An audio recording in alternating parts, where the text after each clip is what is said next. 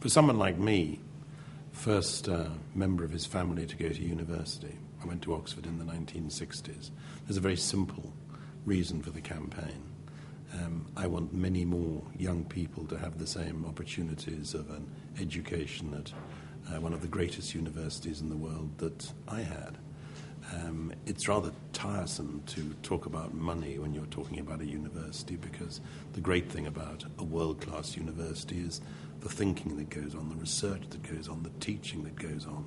But in order to keep up those standards, we do need more resources, we need more, more money um, in order to compete with some of our um, colleagues in America. So this campaign is intended to vastly increase the size of our endowment so we can have more bursaries for less well off um, students, so we can have more bursaries for postgraduates, so we can build some of the um, structures that we need in the 21st century, and so that we can bring up to date some of our existing world class institutions like the Bodleian Library, so they can continue to serve the 21st century as they've served the previous four.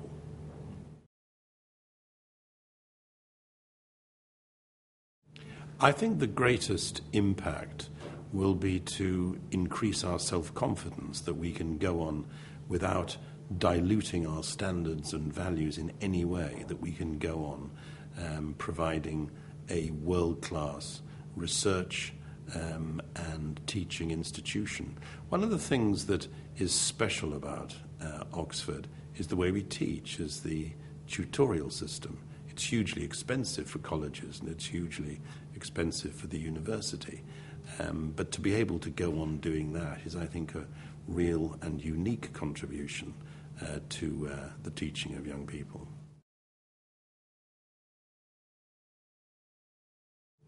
If you were in uh, India today, um, suffering or worrying about cancer, if you were in Africa, uh, suffering from or worrying about AIDS, if you were in any developing country concerned about um, malaria, those are all um, areas of global health where Oxford has been particularly active in the last few years at the cutting edge.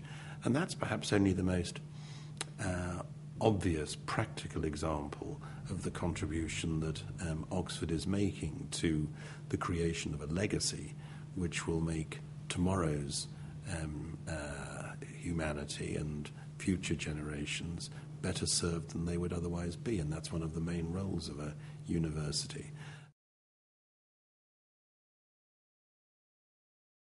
Uh, alumni can help, first of all, by not throwing away the literature which they get from their colleges or from the university and not thinking, oh my God, just another appeal.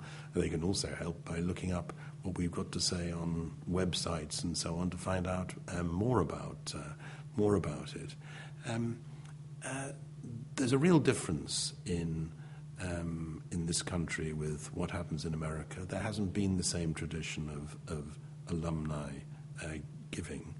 Um, I think that's changing, uh, and certainly there are some colleges now which are getting very good rates of alumni contribution.